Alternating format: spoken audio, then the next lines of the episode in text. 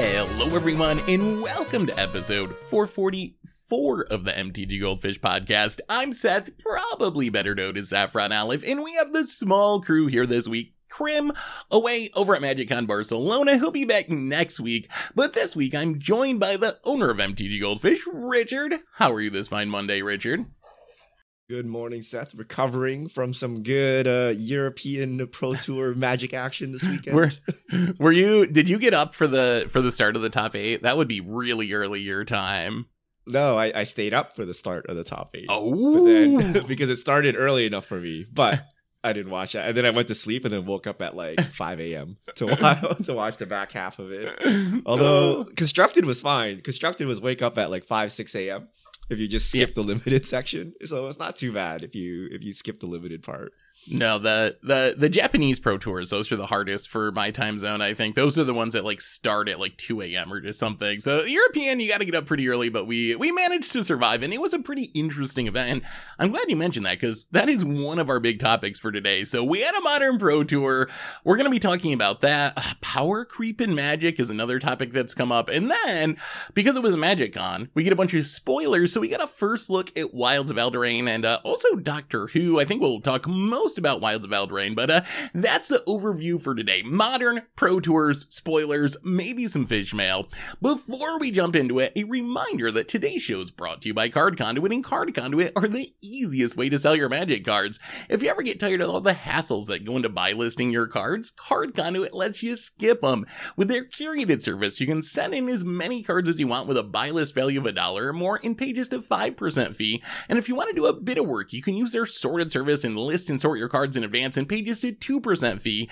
Either way, you'll get a detailed report with the results and a fast payment once your order is processed, and you can even get another ten percent off by heading over to card conduit dot com slash M T G Goldfish. Card Conduit, they are the easiest way to sell your Magic cards. So thank you to Card Conduit for supporting the show, and let's start with the Pro Tour. Well, let's Pro Tour first, and then we'll talk about spoilers. Richard, the format was modern. Also, uh, also limited. What went down at Pro Tour Lord of the Rings? All right. A lot. A lot of One Rings went down. Uh, a lot of Rakdos Scam went down. And kind of the, the story of the Pro Tour was the, the resurgence of Mono Green Tron. And especially uh, a very specific list of Mono Green Tron, which kind of cut back on the Karn Liberateds, the, the seven drop. And played like more interaction to deal with the rest of the the, the board, like dismembers and things like that, but kind of just leaned very heavily on Karn the Great Creator and kind of was able to power through Blood Moons and things like that, right? Because you're you're topping out with four with little Karn. Uh, but yeah, like a lot of Rhinos. Uh, we, we got some Living End, some Amulet Titan. It was basically what you saw in Modern Challenges. Uh, after two days of battling the, the top eight, was one Rakdos Scam, one Amulet Titan, three Mono Green Trons, uh, and uh, three Rhinos. And ultimately, it came down to Jake Beardsley with Rakdos Scam winning. Uh, there was it was an epic uh, five-game banger. Uh, game five was scammed out by the Scam player with a with a very easy victory. But game four was uh, one of the best magic uh, matches of Pro Magic uh, I've seen in a long time. Uh, yeah. So it was a very interactive, stacksy game where both players kind of stacks themselves out and One Ring ticking down, killing the Tron player, things like that. So it's actually a very fun finals. Uh, but yeah, Rakdos Scam, not a One Ring deck, won the, yeah. won the tournament. But One Ring was in like fifty percent of the deck. It was like all over the place. There, it was the most played card, four hundred fifty copies in forty-five percent of decks, followed by Orcish Bowmasters at four hundred thirteen copies, forty percent of decks, and then followed by Fury. Uh, but also Rakdos Scam was also the most played deck of the tournament. So the cards in those decks, you're going to see overrepresented as well. Yeah. I mean, uh, even though it's not a One Ring deck, the Scam deck is a uh, Bowmaster's deck. That's the other really big Lord of the Rings addition, I think, to the format. Uh, you have uh, Bowmasters in the Scam deck. You have the One Ring, of course, in the Tron deck. We also got the Amulet deck in the top eight. And then the Rhino deck, I, I guess it is the, the Lorien Revealed deck. That's its big Lord of the Rings card. Uh, Richard's favorite Commander Sleeper uh So all the cards, all the top eight decks were very influenced by the Lord of the Rings set. We've seen like the Rhinos deck and Living End decks really cutting back on lands because of the new land cyclers. I don't know what to make of this modern format at this point. Like, uh, going into this, the question was, are the Lord of the Rings cards too good? And I don't know. Do you think this settles that debate? Like, it, it, coming away from this, I think last week we predicted like fifty percent One Ring decks is what we had said in the top eight, and it ended up being that. Bowmasters also performed really well, even though Scam didn't put that many players into the top eight, uh, but it was one of the most, it was the most played deck on day one, and it still had a relatively good performance. If you actually look at the win rates, people have posted the data. Discounting all the random one-ofs uh, and two-ofs that very few people played, it was really Rhinos, Scam, Mono Green Tron. All of those had between like a fifty-four and fifty-six percent win rate through the Swiss rounds. So I think those are like solidly the top-tier deck of the meta. What do we make of this, Richard? Like, what do we make of this format, this Lord of the Rings-driven format? I think it's fine. So on one hand, you look at the numbers, okay? You're like, the One Ring, forty-five percent of decks. That's absurd. That's very high.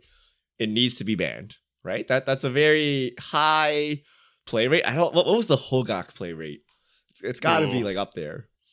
Do do you recall off the top of your head? I, I don't recall off the top of my head. I bet it's less than the One Ring, though. I mean, and remember, yeah. too, the One Ring's colorless, so it has an inherent advantage, right? Of being able to show up in more decks than, a, yeah, like a, a Hogak or something. But still, yeah. So, yeah, so on, on one hand, those numbers look absurd, and you if you just looked at numbers, you could justify a banning.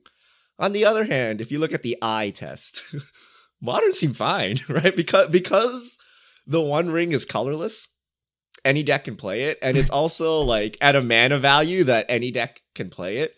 And it's also at a mana value that you can choose not to play it as well, right? Because it's slightly, it's a four drop. So you can just plan to skip it and try to aggro someone. Or you can be like, I want to play mid-rangey, or I want to like grind them out or something. And, and you throw it in your deck.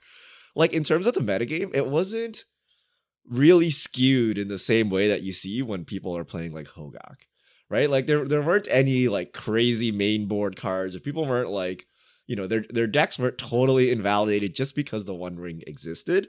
So I don't know. I actually think it's fine after watching it this weekend. It's like Brainstorm, right? It's like absurdly strong, but everyone has access to it in Legacy, right? So Legacy is a blue format, right? But in, in Modern, everyone has access to colorless One Ring, right? And it, it can be beaten. And even when you play it, yes, it snowballs out of control, but so does like, you know, Ragavan. So, so, so do like many other cards in Modern. Uh, but like, it doesn't dictate the strategy. So you can have four One Ring decks and the four decks look like totally different.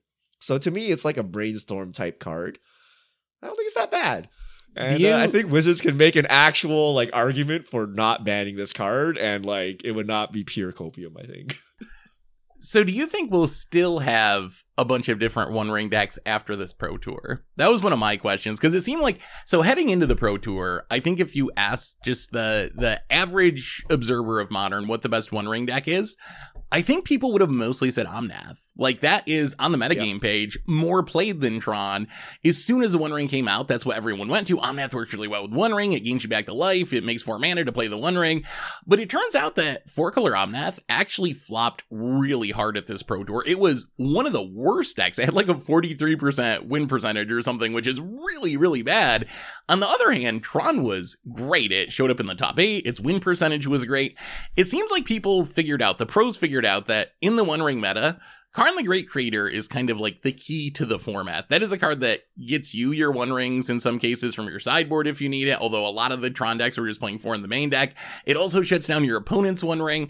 So do you think we'll still see a diversity of One Ring decks coming out of the Pro Tour, or do you think Tron is like the default One Ring deck now, and if you're going to build around the One Ring, you're going to play Tron with Karn in the One Ring?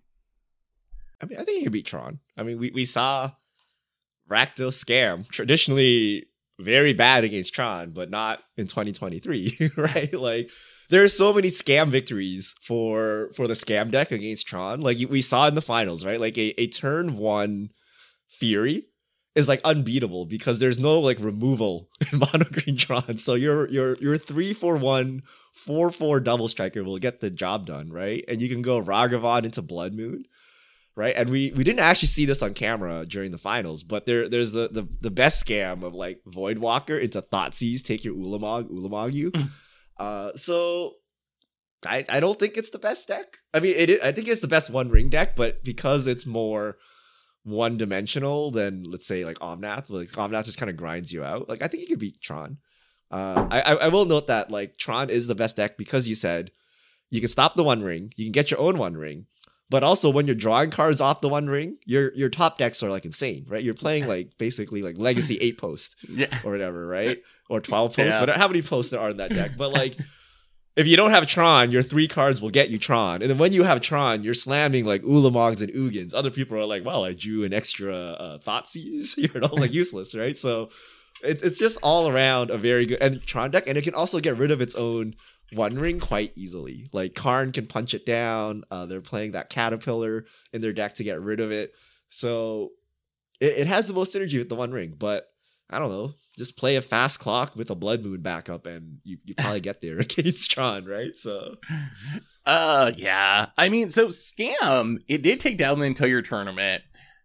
I don't know, do you think it's better than Tron? I was looking at some of the matchup data, and it looks like it's actually a, a pretty close matchup. I think it's very, like, hand-dependent, play-draw dependent. Like, if the that last game, the game five, so game four, you said, was epic, and it was. That was an amazing match.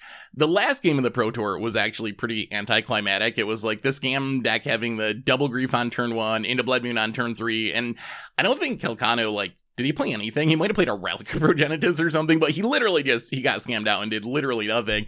I think if he had been on the play or like the hands are slightly different, that matchup could have went very, very differently. So I actually think it's a a super close matchup. We did get to see Voidwalker, not in the finals, but we did see, did you see the, like, I think it was a semifinal match against Amulet Titan where Voidwalker, like, stole oh, multiple yeah, yeah, yeah. Primeval Titans from yes, the Amulet yes, player. Yes. And, like, so yeah. that deck, oh boy, it scams in so many ways. It's actually kind of hilarious. You got, like, the Grief scams, you got the Voidwalker, like, Thoughtseize your Primeval Titan or Ulamog scams, uh, you got the Blood Moon, the ultimate O G scam card that, like, just jam it and hope your opponent can't do anything. Do we want that to be the best deck in Modern, though? Like, is that a is that a play pattern that you want of just, like, like I'm a Blood Moon player. I love playing Blood Moon decks. I love trying to jank people out of the games, but I don't know if I want the jank them out deck to be the the Pro Tour winning deck. Like, is that a is that a thing we actually want in Modern? You get scammed, but you're scammed all the time, right? You're like, you're like double Thoughtseize, like bring back my my Grief, and then they're like, okay, I Solitude your Grief, and then I played land, land, Omnath, and then you lose. Uh, so they're and like game, remember, game four started with the with a turn either two or three Blood Moon, right? And also some kind of scam type opening, but you know the Tron player is able to stabilize. Uh, like you need to remember the scam is on face value a a. a three four one against yourself, right? So uh, it needs to do a lot of work uh, to get there. And like if Omnath is popular, Scam is like so bad, right? Because yeah. they just Solitude your thing, and then you you have like absolutely nothing. Uh, it, it's only because Tron has no interaction that Monkey is like going wild, right? The the turn one Fury is going wild, but the other build of Tron, the the Nielsen build, you know, plays Dismember. Right, so if there was a yep. Dismember on, on that turn one play, the game is like probably in Tron's favor at that point, right? But of course, the counterplay is if you're on the draw and you Dismember, and then they have another like, you know, Undying spell, then then you're like totally you're totally dead, right? So I don't know, it's twenty twenty-three Magic, Seth. You just you just blow by your opponent doing like scammy things and get there. Yeah, I, I noticed I day one was totally not interactive. It was just like people just like. playing things and just popping off and like winning without like really any care for what their opponent was doing. So, I mean, I don't know, it's it's kind of twenty-three Magic, right? That that is kind of like what all the big decks do in their own way, right? Like Rhinos is just like, I'm gonna make two four four tramplers on turn three every game and like see if you can beat it. Tron's like, I'm just gonna play my big things in the One Ring. The Scam deck's just gonna like do the scam stuff, play a Blood Moon, strip your hand, see if you can beat it. So it is like in some ways interactive though, right? Like that's been one of the big conversations that like, is Modern more interactive now than it is in the past? Like I guess on some level it is, like technically the double Grief Scam thing, like you are interacting with your opponent, but for some reason it doesn't feel like traditional interactive decks to me. When I think of like interactive, I'm thinking of like Sphinx's Revelation Blue White Control, where you're just like trying to do that, or like old school twenty fifteen Jund, where you're like Thought Seize you and Dark Confidant and grind you out with a Maelstrom Pulse. Do these decks count as interactive decks, since they're technically like disrupting their opponent with Griefs or like Thought Seizes or Blood Moons? I don't know. You're trying to get out from, you're trying to Boseiju the lands. You're trying to get out from Blood Moon locks. I, I think it's actually very interactive, but I think there's also a lot more non-interactive games. So like the, of the interactive games, like they're they're actually, you know, very long. And, and I think they actually said on camera, like there was a, a Scam versus Tron match that went to time. Uh, like, so like when you get the interactive games, like that game four we had in the finals, they're super interactive and grindy and long, but you yeah. also kind of get the Scam games, and not just out of the Scam deck, right? Like any deck can scam you, like, uh, Amulet Titan. I remember there's a match where they had like no lands or something and like two, two amulets on the battlefield. And they're like, if I top deck a land, you lose. And the, you know, the, the other guy had like a full board of creatures, and then he top decked the land and proceeded to uh, destroy the opponent. Uh, so there, there's always kind of those nut draws that these decks have. So I, I don't know. I think I I don't know. I think it's I fine. Think Do you think the on... One Ring needs to be banned, Seth, or even even Bowmasters? Do you think any adjustments need to be made for for Modern based on the Pro Tour?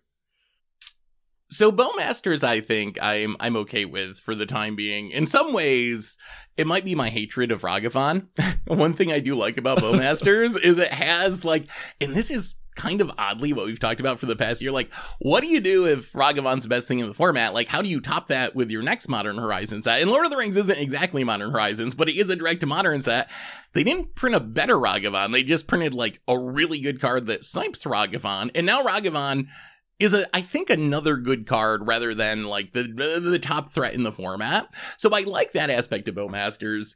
The One Ring, I feel like it's going to get old. Like, I'm not in the, like, they have to ban it right now, but I also can't imagine this ah, being what Modern is for the long term.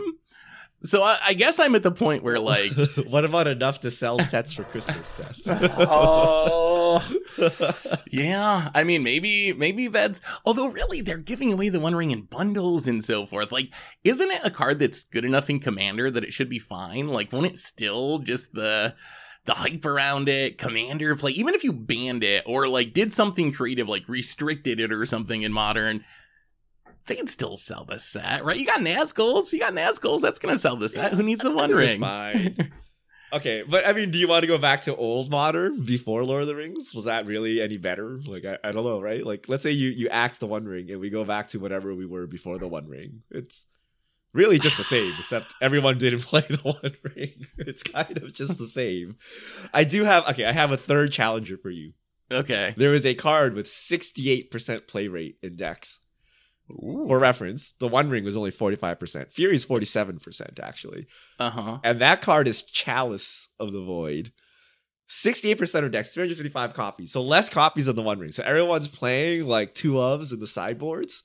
Yeah. For presumably many of the Cascade decks, right? There's two like tier one Cascade decks in uh, Rhinos and also Living End. And also, it's just good if you play it on one or you play it on two. Uh... Does that need to go? Like, that's an absurd high number. Maybe the Chalice doesn't need to go, but, like, does something causing it? Like, if everyone's playing, like, sixty-eight percent Rest in Peace, you're like, hmm. You know, Leyline of the Void, you're like, that's awkward, right? Like, that's a really high Chalice percentage. That's higher than the One Ring. Yeah, I, I think that Rhinos, like, sort of dodges this whole conversation about what's going on in Modern right now, because it isn't as heavily influenced by One Ring cards, there, or Lord of the Rings card. There's no One Ring, there's no Bowmasters, so people don't think of it the same way, but I think that... I think the play pattern of Rhinos is actually, like, one of the least fun in the entire format. Like, it just does you just the wanted same... control decks, Seth. It just does the same thing every single time. Like, it, it's just built to do the same exact thing every single time as consistently as possible. It doesn't matter what cards they draw, especially, uh, because you're just cascading into it anyway. As long as you get one of your, like, eight or twelve cascade spells, you do the same thing every time. I think it's actually like a, a very unfun play pattern, personally. Really? It's yeah. To me, it's Jund. It's kind of like weird. It's like this weird control deck and you're playing underpowered, underpowered, two four fours, right? Like the four fours are not that big. So you actually need to put in the work to get them to end the game, right? Because it trades with the Fury. If someone's playing Tarmogoyf, if it blocks it, a Murktide blocks it, you know, all this. It's like, it's actually kind of rough, right? So you need to actually use the rest of your cards to force this through. I would like, it's actually one of the most interactive decks because the two four fours don't get there. You kind of got to interact and push them through. Uh, yeah. But yeah, but they, they are kind of unfair in that they're just like, Rhino, Rhino it's, again, yeah. Right? Can you deal with this? No. I mean, there's no way I can view the Chalices as a as an unhealthy card. Like, I think the play rate is really high, but I think that's just a reflection of the power of the Cascade decks. So, I to me, I view it very differently than, like, a four of main deck card like the One Ring. Like, that's that's a lot different, a two of sideboard card that you're bringing in a specific matchup to stop your opponent from, like, pseudo-winning the game on turn three. The, the power level is so high in Modern that I need to bring in this card to give me a fog and give me more card advantage. is, isn't that the Chalice argument? uh, but, hmm. hmm. Yeah. I, I, I, I will say that the One Ring, I think if people just played Fog in Modern, it would not be as, like, meme-y as they think. Because when we saw, like, the One Ring in the finals, all it does is just Fog. And then the Tron players immediately try to remove it. They draw, like, two cards, and then they're trying to remove it so that they don't die to it. So if they just made a souped up fog, like a fog that drew a card or like a put, put like, I don't know, amassed an army or something, like just like added some value onto fog, it might actually be playable because Wait. people were just like fogging. Do you think for, for the if they actually put like spider fog in Modern, do you think people would play it? I guess maybe it's too expensive. It would no, have to be you, like you a cheaper spider fog. Like what about a pitch elemental that like fogged on the way down and was like a three, four or something, something like that. I don't know. Mm? Like something that's not just a straight fog, but it has to be better than like one, two spiders, but not quite One Ring level where you just drew eight million cards. Yeah. I mean, that would be interesting. I, I see that people are playing Fog Hate like Questing Beast. People came prepared. The Kai, Kai's deck in the top eight, the Teamer Rhino deck, is uh, is going with the Questing Beast plan to get around the One Ring. So I guess maybe Fog would be fine. Like, there are ways to hate on Fog. So maybe a more souped up Fog could be good. I think the other side of the One Ring conversation, though, is like, what if you frame it like this is a...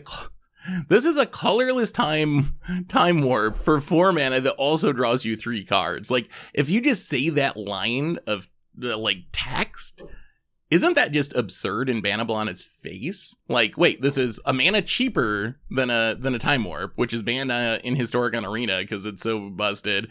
But it's colorless, so any deck can play it, and it draws me three cards. Like, isn't that just, like, an absurd thing that we're even saying these words? But it's colorless. Everyone can play it, Seth. Yeah, but the, is it, is like... it, is it the, the problem is if it was colored, right? If it was colored and only one deck could play it. But because it's colorless, every deck can play it. And that it's also at four mana that people can actually try to go under it. Um, but like, if I if I said, what if I gave you Ancestral Vision that also shuffled your library and, you know, had other synergies. Is that absurd and bannable? Like, yes, it's Brainstorm, but everyone plays it because it's blue and one mana. Uh, like, if we made Thoughtseize colorless, would it need to be banned? Or if we made, I don't know, what what's the next, like, most played card that's like... But, like, hmm. but don't you end up in a, like... colorless kind of needs to be banned, huh? But isn't it, isn't it kind of the One Ring problem eventually? You make, or the mental misstep problem eventually, where like everyone just has to play this card to keep up with everyone else playing the card. Like, I think that's my dislike from it. And maybe it's because I like brewing decks and playing like janky things, but I feel a lot of pressure if I'm playing Modern or if I'm playing Historic. I feel like I kind of have to play the One Ring just because my opponent's playing the One Ring. And if they have the One Ring and I don't, or I don't have a very specific, like, kill you super quick, uh, turn three Rhino plan or something, I feel like I'm at a huge disadvantage. So is that, like, is that good? Do we want everyone to feel like I gotta buy a two hundred dollars playset of the One Rings just because everyone else is doing it? So you can go under the One Ring, but, like, mental misstep counters mental misstep. So you have to actually play it to counter other people's missteps. But... I don't know, like, Rhinos doesn't play the One Ring. Scam doesn't play the One Ring. Amulet Titan doesn't play the One Ring. Like, well, and if I build does, a deck... But... Oh, it does? Oh, it does? Yeah. Okay. Like, if I build a deck for Modern, I gotta be like, can you handle Cascade Crap coming at you on turn two or three? Like, yeah, you gotta be able to handle that, right? Can you handle some land-based cheaty stuff in, like, Tron and Titan, right? Like, yeah, you gotta be able to handle that, right? Can you handle getting your hand Thoughtseize into Oblivion or a Blood Moon? Like, yeah. Can you handle your opponent fogging on turn four and drawing three cards? I don't know. Like, I think these are fair assessments you need to so, make. Yeah. Hmm. I mean, I, I wouldn't push to say that the One Ring has to be banned next week. Like, I, I'm not at that point yet. At the same time, if I think about a year from now, can I imagine... Imagine me still enjoying Modern that much if fifty percent of decks are playing the One Ring. No, what, what I don't think... Power creep I don't think so. Modern Horizons three will be out. I mean, I mean, if we just go back to the alternate world, right? Like, can you handle a monkey every game? Do you want to see Red and Six every game? Would you like to see Omnath every game? I was actually cheering for Tron because, like, Tron was, like, in the gutters, right? Like, Tron was actually not a deck for quite a while. So we're like, oh, Karn is back, but Karn is actually cut from the deck. It's the other Karn. It's, Karn has been power crapped by four mana Karn now. But I don't know. I, I think when the weekend started, I thought One Ring was definitely getting banned. But after watching it, I'm like, it's actually not that bad. It's actually like, eh, it's like, okay. So I'm I'm glad you mentioned the power creep thing. I got two more Pro Tour things I want to ask you about before we talk spoilers. Uh, so one is, a big conversation happened as a result of this Pro Tour about the amount of power creep in the game. Someone rightly noticed that if you look at the ten most played creatures at the Pro Tour, every single one is uh, Modern Horizons forward. I think the oldest is Seasoned Pyromancers from the uh, first Modern Horizons, but it's Orcish Bowmasters, Fury, Endurance, Subtlety, Ragavan, Grief, Delighted Halfling, Voidwalker, Seasoned Pyro, Shardless Agent.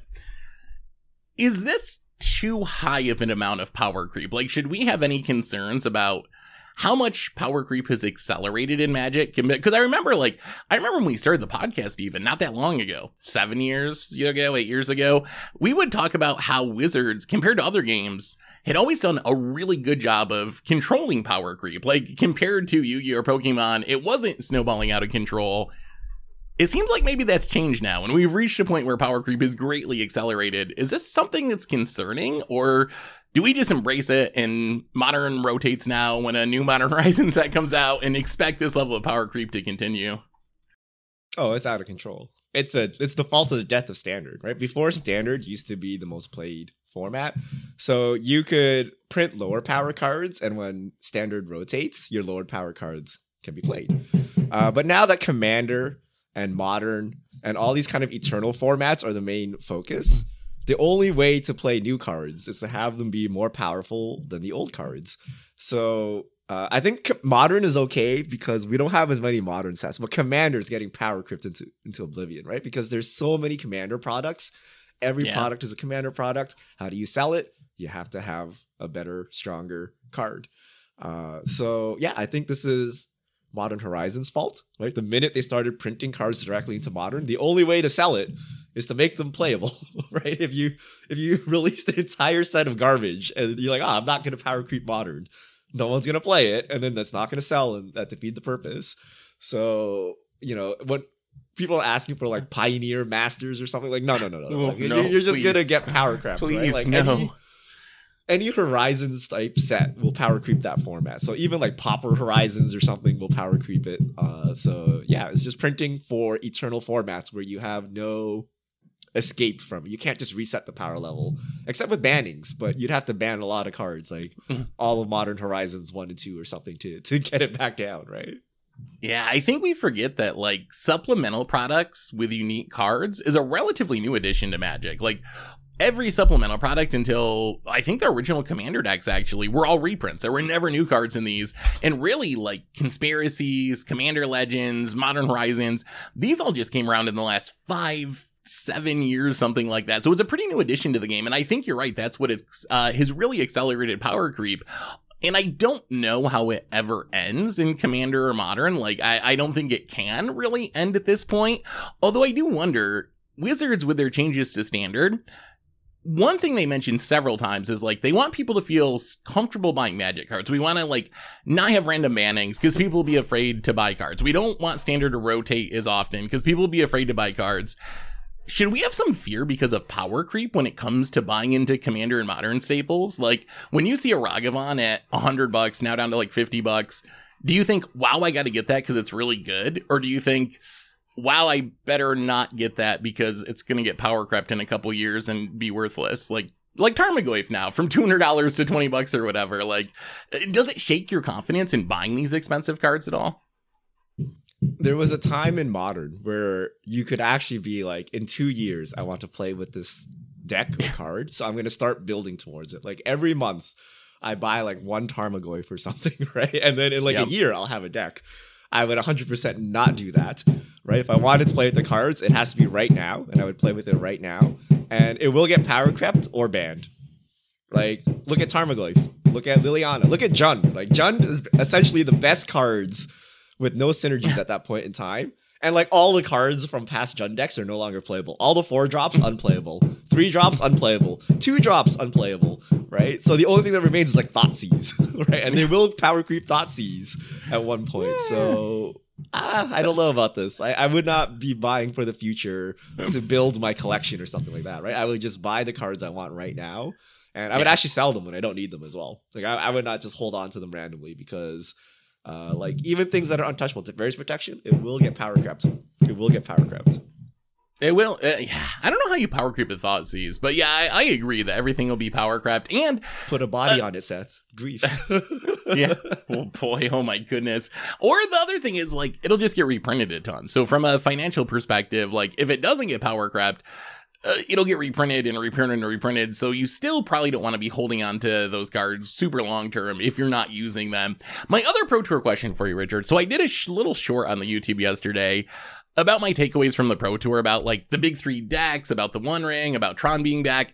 And I focused on decks that were heavily played. What I didn't mention, because a short's only a minute long, so you don't have time for it. Uh, but like, technically, if you look at the win rates, Merfolk was the best deck at the tournament. It had an eighty percent win rate. It went eight and two. Does this matter? That's that's my question for you. What? How do you make sense of these decks like Merfolk, four-color Reanimator, Urza Thopter Sword that posted really good win rates, but a single player played them, or in some cases maybe two players played them? Does that matter? Does eighty percent win rate Merfolk matter compared to fifty-six percent win rate uh, Rhinos or whatever with hundreds of matches being played? Yes, because this is the reason we like Modern, right? The whole point we like Modern is it's a large card pool and you can play uh, a wide range of decks. So the fact that these kind of unknown decks can put up results are pretty good, right? Uh, you know, Merfolk, you listed. Merfolk makes sense, right? It's a fast clock with counter magic uh, backup. Uh, we have like Burn showed up. I mean, Burn's always been around, but like Hammer Time yep. showed up, Thopter Sword, Murktide. Like if you just look at the eight two and uh, you know, seven two, seven three deck list, there's a lot of decks. So it lends you to the idea that maybe if you have a pet deck and maybe if you practice it enough that you can actually get there with it. Because I'm I'm sure everyone knows how to play against Scam, but do you actually know how to play against Merfolk? You know, beyond the fact that like I hope they don't have all these lords or something, right? Like it, it's probably an intricate matchup, but if you don't have the practice, like you're gonna get, you know, you're gonna lose a couple percentage points there, right? So I think it is important. I think this is the reason why Modern is is good. Because if it was actually like all Scam, Rhinos, Tron for all like three hundred deck lists, then you're like, yeah. do I want to play this format? Right. But because it's so varied, uh, you can actually play one of your, your tier two or tier three decks and still get there. I think we saw an example of this actually in the top eight with uh, Dom Harvey and Amulet Titan. If you uh, if you don't know Dom Harvey, he's like the biggest Amulet Titan supporter. He wrote like a eighty something page primer, like literally wrote the book on the Amulet Titan deck. If you look at Amulet Titan overall, like three or four people played it. Its win rate was like forty-seven percent, forty-six percent. If you discount Dom, Harvey, on the other hand, went eight and two, cruised into the top eight. So it definitely shows that Modern still does reward you for knowing your deck really well. And you still can be an Amulet Titan player, a Merfolk player, a, a Hammer Time player, or Urza Thopter Sword player, and find success in the format if you know your deck really well. I do think there's one big asterisk, though, which is I think your deck has to have a proactive game-ending aggressive game plan, because if you look through these results, Control sucked. Like, some people tried Is It Control, some people tried Jeskai Control. Actually, a decent number of people played Dimir Control. No matter what version of Control you choose, the win rate's horrible. From like, the best was Dimir Control at forty-five percent, which is like bad. And then a lot of the like one-off, two-off control decks were like thirty something percent, just like absolutely unplayable. So I think as long as your deck is like, okay, I actually am progressing the game and trying to kill my opponent, there's a lot of different things that you can do in Modern. I don't think you want to be uh, reactive, though. Like, how can you be reactive? How can you build a reactive deck that's going to answer the Blood Moons from Scam and the Griefs from Scam, answer the One Rings and Tron Lands from Tron, answer turn three Rhinos from Rhinos, answer turn two Hammer Time kills? I don't think you can do it. Uh, can you? Is, is Modern just not a format for those reactive, try to, like, play the Crim deck, the Drago, like, stop all your stuff decks?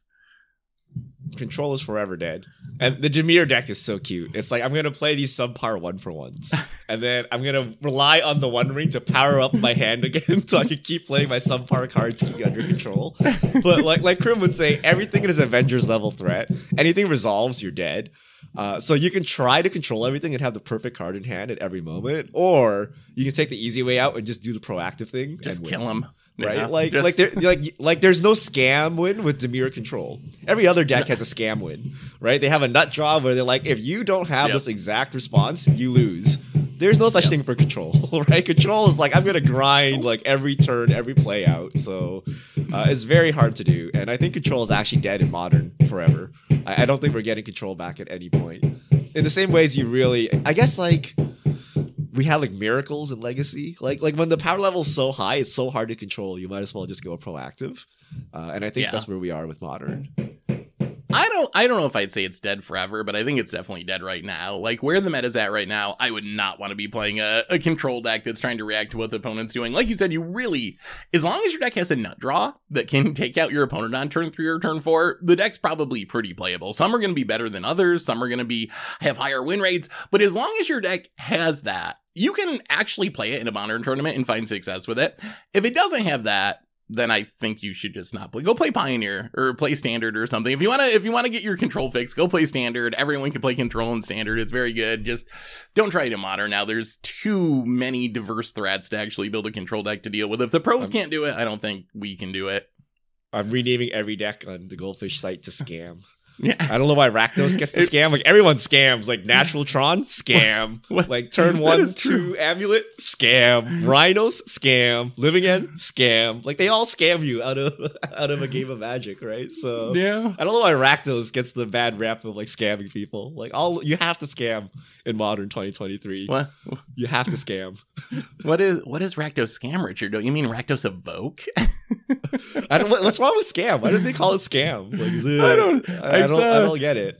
Apparently someone said scam has negative connotations, which I guess getting scammed is not a good thing. So I guess I can kind of see where that's coming from. At the same time, we got decks that are like death and taxes and prison. Like, we have a lot of deck names uh, that have negative connotations, I guess, that you wouldn't want to experience in real Sorry, life. Is so there is there a positive silly. connotation with getting double double griefed or whatever? Like, it just it does describe the play pattern of that deck so well, like right down to the Blood Moons. But anyway, that's that's the Pro Tour. We also got a, a bunch of preview cards.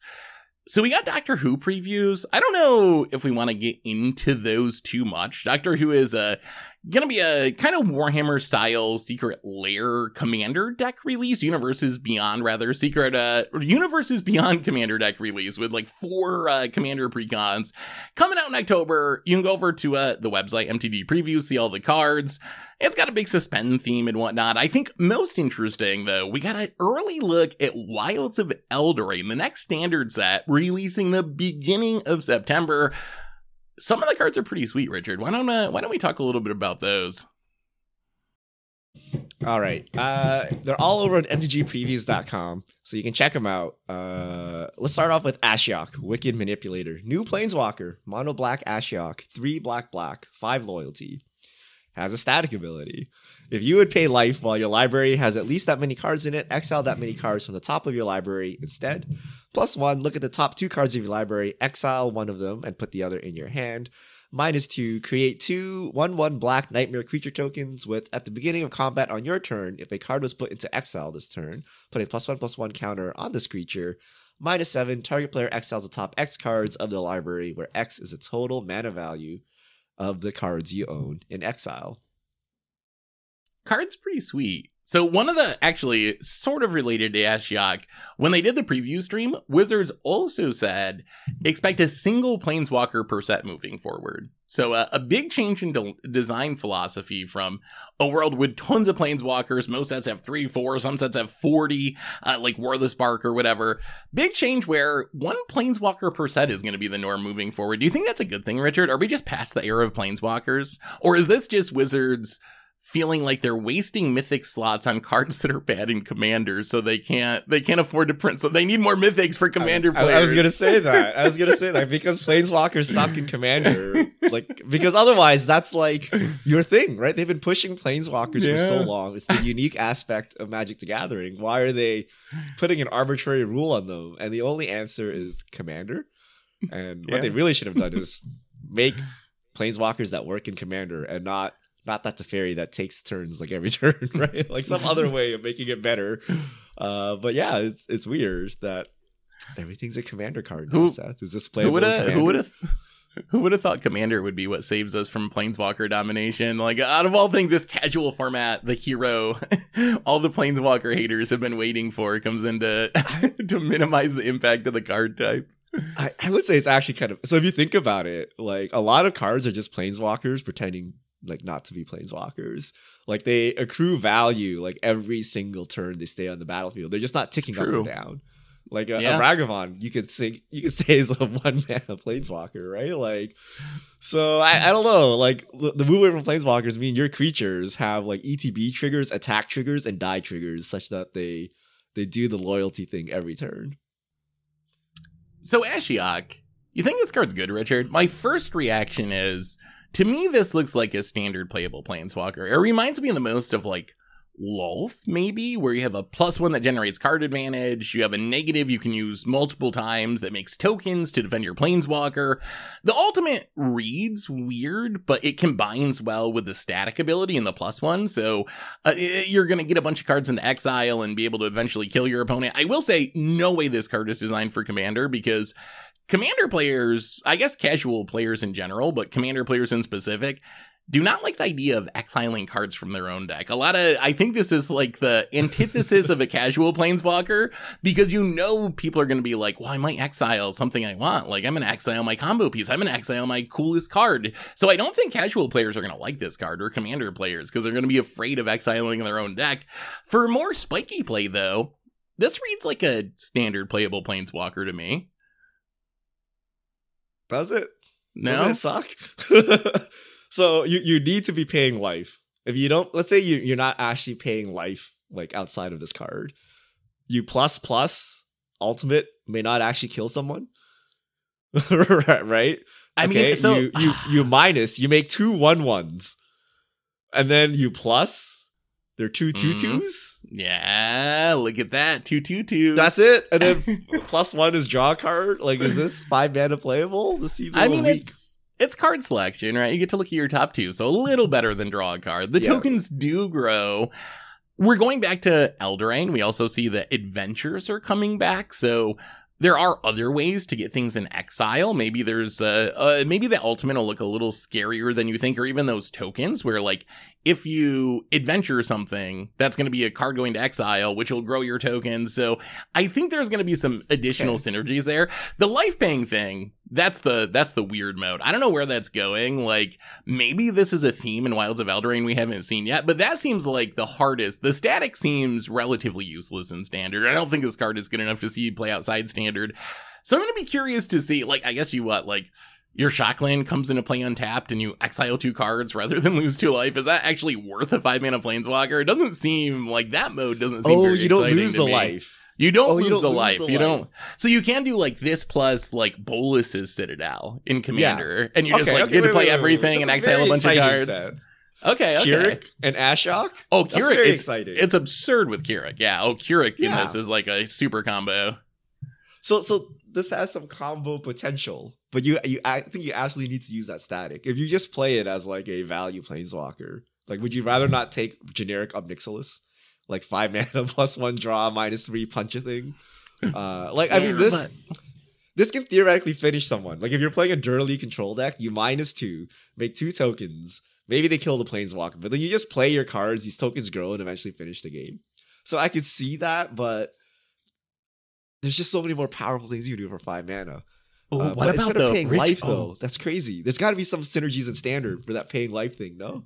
I so I've been digging around. There's there's not a ton for paying life in standard right now. I would think though, if they're printing this card in standard, we're gonna get we're gonna get some of these. Probably the best right now is Tenacious Underdog is free. You just exile uh, some cards and you can Tenacious Underdog every turn. So there are some things like that in standard, but there's not like any specific combo I could find. The card is cool though, and the ability is uh, definitely super unique. And I think the ultimate might be scarier than. Then we're giving it credit for, because remember, all it cares about is your stuff being in exile. So you can like flashback memory deluge. It goes to exile. That's going to be four cards exiled. You farewell and exile a bunch of stuff from the battlefield. Those are going to be in exile. So there are a lot of ways to get things in exile and power up some of these abilities. It's like you have to combo with the ultimate though, Seth. yeah. Okay. That's... Okay. You toxic deluge for like eight thousand. Bill yourself. Yes, there we and go. Then, and then, and then you Thoracle done it. Fixed, that, fixed commander. Ooh, that that actually that actually could work, right? Pretty much, yeah. I mean, you you could exile your whole library, but what do you do? What, what's a cool way to win after you've exiled your entire library? That's not fast as Oracle. Laboratory Maniac. I, I think I think it has commander applications though, because of that pay life clause. Like I think you could actually play this and get something funny going at least, if not I think good. Specific decks. Yeah, I don't think you just jam yeah. in any deck, but there's going to be specific decks where that ability is going to re- be really good. One little warning though, you can still have can only pay life that you have. I saw some people being like, "Ooh, Aetherflux Reservoir, just like play this, play Aetherflux Reservoir, fifty you win the game." You still got to have fifty life because you can't pay life that you don't have. So uh so I think that is that does cut off some of the some of the combos people have been suggesting. Ah. Yeah. Okay. Rules getting in the way of my cool combos. Silly rules. All right, we cool. have another mythic, Moonshaker Cavalry, five white, white, white. So eight mana, six, six. Spirit Knight, flying. When it E T Bs, creatures you control gain flying and get plus X plus X, where X is the number of creatures you control. So I think this was going to be a, a white Planeswalker, and then Wizards was like, no, we need a we need a commander staple here. So they decided to only print one Planeswalker and give away literal Craterhoof, literal Craterhoof Behemoth. Isn't this just Craterhoof Behemoth, uh, but in white? Like, I guess the only thing you're missing is Moonshaker doesn't get haste, so you don't get the Craterhoof Behemoth attack itself. Otherwise, it's just Craterhoof. No? Isn't this card like the there's best a, white finisher drilling. now? Did you hear that? Oh, it's not bad, actually. I don't know if your audio is picking it up, but I can't hear it on my end. Oh, you can't hear it? Perfect, then. Uh, but I don't know. This Craterhoof is better, right? The haste is actually epic. And trample better than flying? Uh... Oh, I guess I can't. What if someone a has a bit now? What if someone has a flying chump blocker? Whereas, uh, I, I guess the alternate for tramples. What if they have like thirty toughness on the battlefield or something, right? But I mean, it's good. But would you play this over Akroma's Will?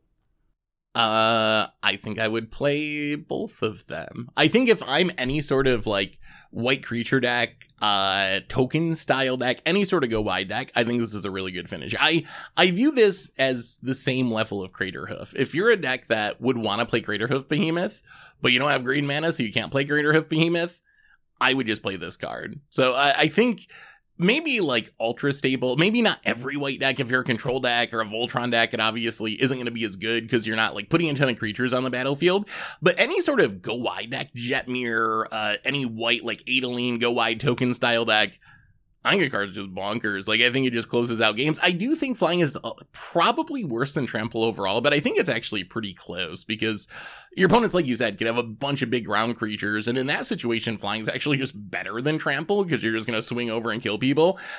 Plus, it's a spirit and a knight, which is two relevant creature types. You just played, oh, what's the new Esper Knight commander? Sidar Jabari or whatever? Yeah. That has first strike, and when it hits your opponent, it reanimates, so you can, like, swing with your knight deck, reanimate this, pump everything else, kill everyone. So I think Spirits and Knights is great, any go-wide white deck, but I, I, do you not think it's a staple? Is it not that, am I overrating this card? It's good. So create the, the, the thing with Craterhoof is you can also, like, tutor it with, like, eight million cards. That's true. And then, hmm... I don't okay, know. How- like, so if I had a couple slots for finishers, so Akroma's Will over this. Okay. Uh, is this better than Coat of Arms? Yes. Probably, right? It I would say be, yes, right? Yeah. It's better than Coat of Arms. Yeah, so maybe this is a staple. Maybe this is the second. Like, you have, like, Eldrazi Monument or something. Uh, I think that's about it, right? Like, that's and, pretty much it for white overruns. Yeah. Uh, so, yeah, I think I think it does slot in there, but I don't think it's as universal because you need a lot of creatures.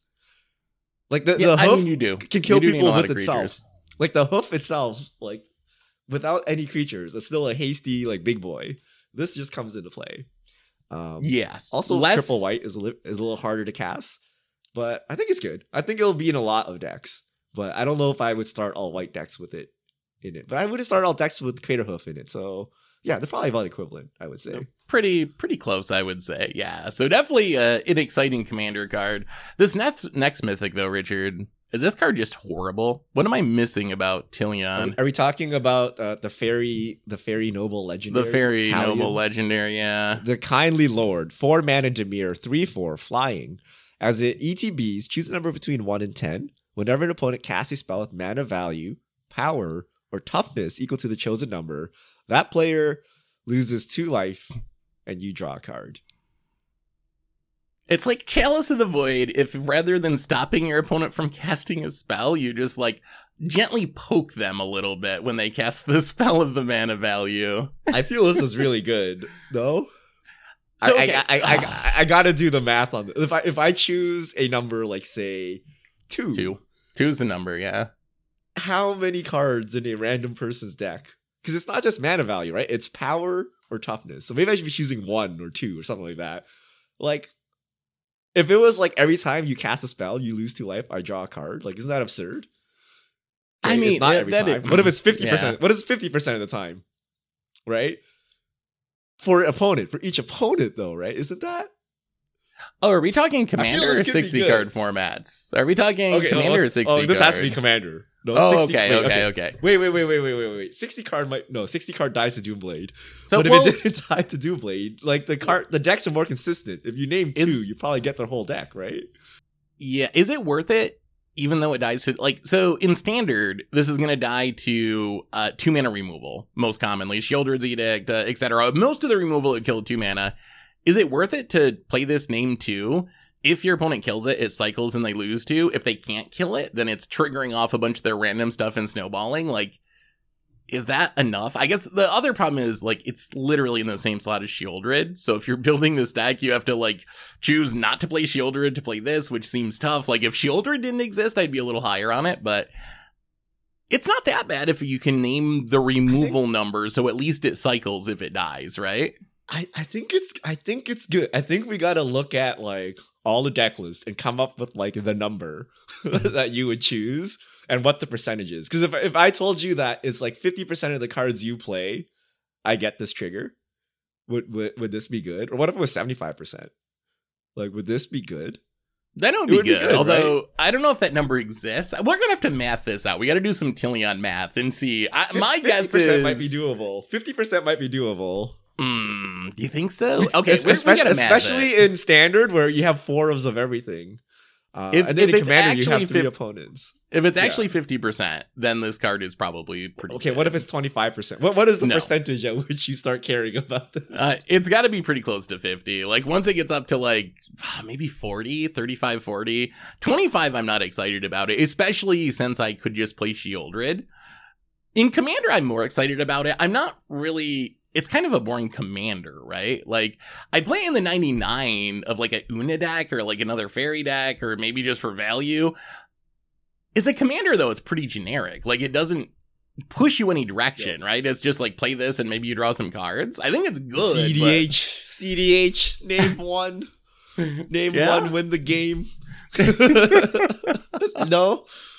Yeah, maybe. Maybe it's good It's enough. a must-kill. If, if, like it's a must kill.